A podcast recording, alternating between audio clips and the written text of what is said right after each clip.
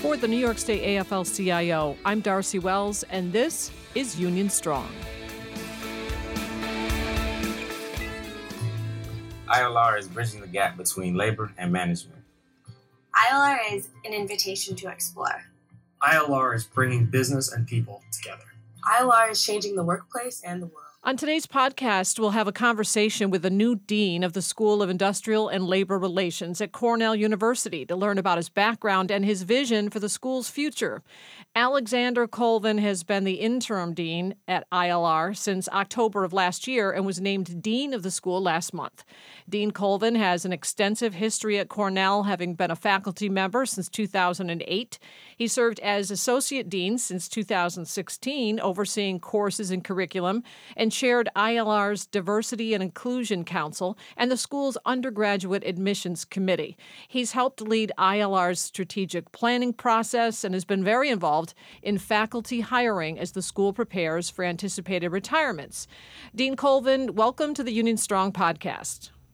Thank you very much. Glad to be here. So, before we hear about your vision for the school, let's explain ILR's relationship to Cornell, a private university, and its partnership with the State University of New York. How did the ILR school come about? Sure. It's one of those uh, unique arrangements that people often don't uh, know about, but there are four colleges within Cornell that were established as part of our mission as the land grant University for New York State.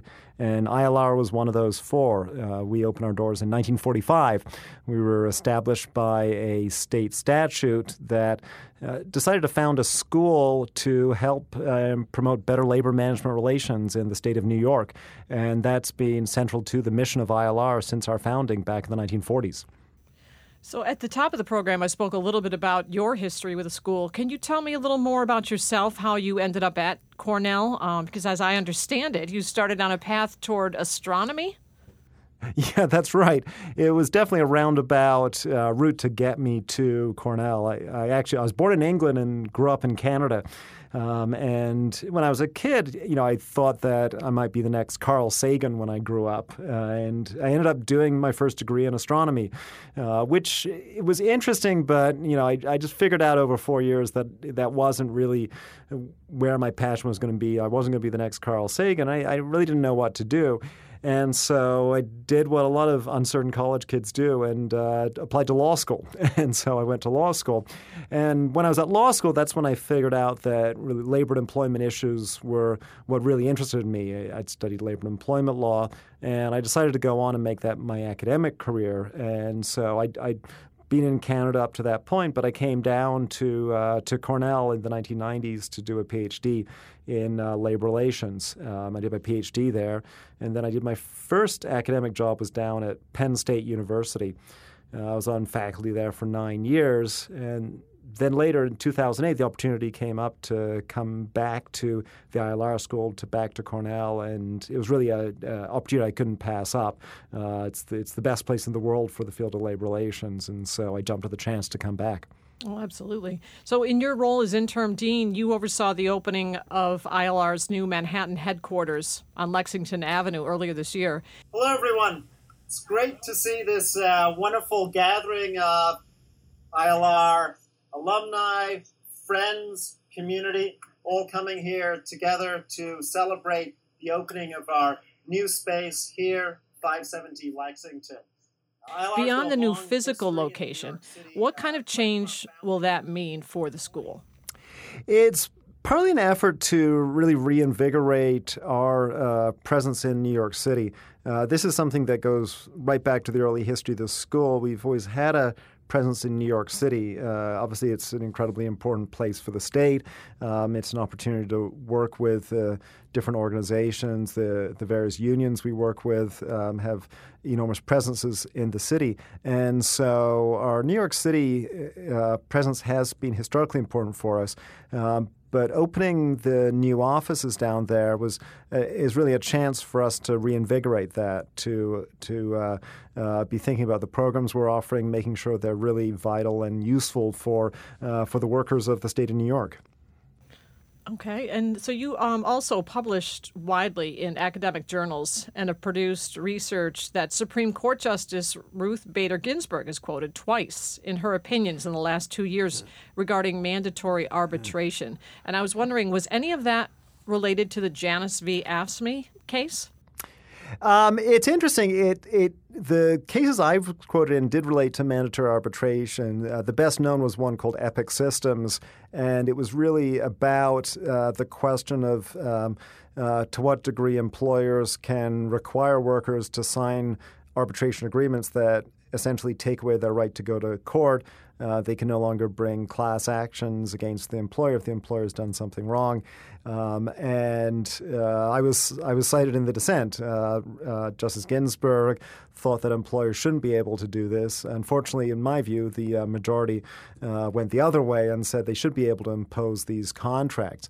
it's different from the Janus decision, which dealt with the question of dues being in contracts. But there's an interesting contrast between these two decisions that um, you know I, I, don't think is always uh, uh, realized, and that's that they both involve contracts.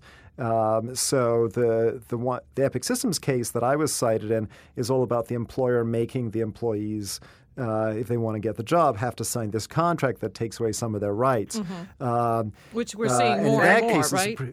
Yeah, and the Supreme Court there is basically saying, well, it's a contract, so you know we enforce contracts. You've got to do what the contract says. That's a basic principle of American law.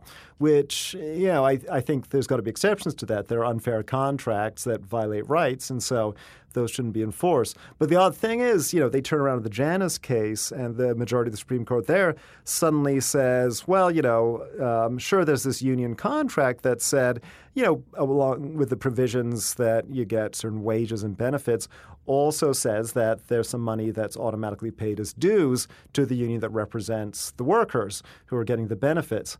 But suddenly the Supreme Court turns around in that case and the majority says, oh, no, well, that's not a contract that we're going to enforce that's something that violates you know your right not to uh, be associated with a union. Um, so, uh, to my mind, there's a real contradiction between the Supreme Court's arguments about how they're going to treat contracts. They they're not uh, giving any value to the union contract, but they're giving this enormous value to the contract that an employer imposed imposed on non-union employees. Uh, so it's a really striking parallel. And I mean, you know, if you if you want to look at what the common thread is, it's that the employer interests are being protected in both these cases. Right. Okay. Um, so now I, ILR does a lot of research and teaching that help people better understand inequality. Um, can you give some examples of how the school does this? Yeah, this is something that really goes back through the uh, through the history of work at, IL, at ILR. It's always been an important concern for us. Um, you know, some of the uh, traditional research we've done in this area has been looking at things like the effects of unions on wages and how unions, by uh, uh promoting better wages for employees, reduce inequality in society. Um, but over time, we've kind of looked across various um, additional dimensions. Uh, you know, one of our leading faculty members is Professor Francine Blau, who's probably the world's leading authority on gender wage uh, issues and the gender wage gap. Um, and that's a big part of inequality at work um, is the fact that we know women uh, get paid less uh, and often for the same work. Uh, something that's really been uh, dramatically brought to the public attention recently with the successes of the U.S. women's soccer team, who have been having their lawsuit demanding equal pay. Um, and so that's been you know one of the things that our school has been looking at. Uh, another example of an inequality issue that um, is a newer issue that we're looking at today is the uh, the rights of immigrant workers. Uh, we've got a group of faculty who've been studying uh, the situations of immigrant workers and their ability or lack of ability often to enforce their employment right and labor rights. Um, that's something that affects inequality. Uh, you know, however you think about immigration, whatever you think the right number of uh, immigrants uh, to allow into the country are. Um, you know, it's still the case that we'd want to be concerned that immigrant workers have their rights protected as much as uh, non-immigrant workers, um, because otherwise they're going to undercut the wages. Right? That's a basic uh, relationship that uh, we'd want to be concerned about. Uh, uh, if employers are able to get away with paying below minimum wages to um, immigrant workers, that's going to undercut the wages for all Americans. Um, so it's you know an example of how inequality comes out of things that may not be obvious at first glance, but our research is showing um, how inequality uh, uh, is uh, produced in our society. So, um, as far as your vision for the school, your leadership comes at an interesting time for the future of workers when we're tackling issues including the gig economy, automation, and artificial intelligence. How will the school address these emerging work environments? I don't know what else to refer to them as. Yeah, and I think that is a good way to talk about them. They're part of the work environment today. Uh, if you think about how work's changed, this is one of the central ways it's changed. That uh, having technology, having apps manage our work is something that we might not have thought about, you know, 15 years or 10 years ago, but now is is a routine thing for lots of employees. And that's something that we're paying more and more attention to. Uh, we're having uh, researchers going out, finding out what's going on in the gig economy. Uh, my most recent PhD student to graduate uh, did his dissertation looking at conflict uh, between rideshare drivers and companies like Uber and Lyft, and thinking about how it is that those workers can try and protect their interests in uh, a very different kind of employment setting from uh, what we're used to traditionally.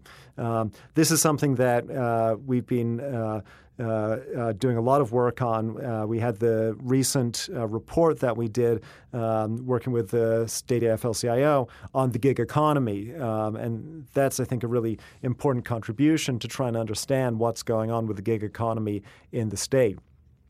Another area that we're working on uh, in relation to uh, to this issue of technology and work is we've got a faculty member, uh, Professor Ifeoma Ajunwa, who's been studying the use of algorithms to manage uh, work. So decisions about who gets hired, what uh, schedules you work, um, now are increasingly managed by mathematical algorithms run through computers. Uh, so it's a computer deciding whether your application gets put forward for a job interview, can also decide uh, what hours you're scheduled. That's kind of scary. that can be troublesome. Yeah. Uh, that can produce inequalities uh, depending on how these algorithms work. That's very interesting. Um, so before we wrap up, I also wanted to make sure that our listeners know about the Worker Institute at ILR. Our president, Mario Cilento, is on the advisory council, and the New York State AFL-CIO Cornell Leadership Institute. This is a program that began in 2001 to essentially develop union leaders here in New York State. Can you talk about the importance of this program and the role of the Worker Institute? Sure. This is a really important program for us. Uh, the Work Institute was something that we founded a few years ago to really put our flag down, uh, showing our commitment to the state labor movement and to workers in New York State. Uh, the Work Institute does a range of activities uh, supporting the interests of workers and supporting the labor movement within New York State. And that's been a really important constituency for ILR that we serve. That's part of our mission. Um, and one of the most important programs we run is the uh, Union Leadership Institute. Uh, this is how we go about helping to train future generations of union leaders um, in the state.